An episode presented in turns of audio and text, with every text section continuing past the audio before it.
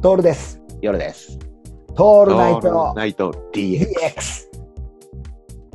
バケツの中にあの酸酸素を入れて、うんソーダで割っただけっていうさ、そうそう。レレッドブルも入れてっていうさ、ッドブルも入れて。入れて、うん飲んで、もうこの辺から、もう俺も、あのもう買って知ったるバンコクだから帰れるだろうぐらいになってるからさ、それがいけなかったんだよね。この気持ちが大きくなっちゃったね、俺ね。あのなんていうかな、大きくなったっていうか、大丈夫じゃねえっていう、マイペンラになっちゃったんだよね、もうね。なったね。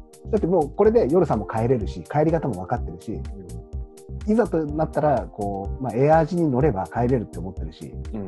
いうその気持ちが俺の俺の喉の渇きに拍車をかけたんだよそうそうそこれねう。で、その後さ、カオさん抜けて寺浦行ったんだよね、実は、行ねき。ました寺浦行きました、そこでもう、あれだよね。酩酊状態になったよね。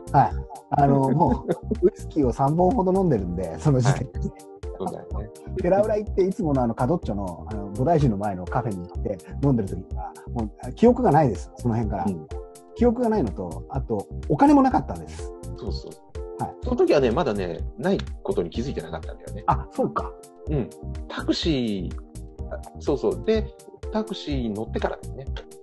そうだねうん。てっちゃんのとこ行こうっつってさ。そうだうんタクシーに乗るときに8時ぐらいで、まだ時間あるからっつって、空港向かって、空港にいるのもなんだからうん、あのファランボーン駅の目の前にある屋台に、俺らがその前に行っていた時に出会ったてっちゃんっていうね、あの屋台の親父がいたんだよね。はで、てっちゃんに会いに行こうっていうのと、旅の目的の一つで、てっちゃんに会って、てっちゃんにウイスキーの差し入れをしようって言ったんだよ。そうそうそうそうそうそう。で、その時点で、えータクシーに乗って、タクシーで降りるときに、俺、あれ、金がねえっつう話にな ったんだよ。そうそうそうそうそう。あれっつって。うん。あれお金ないよ、ヨルさん。つって。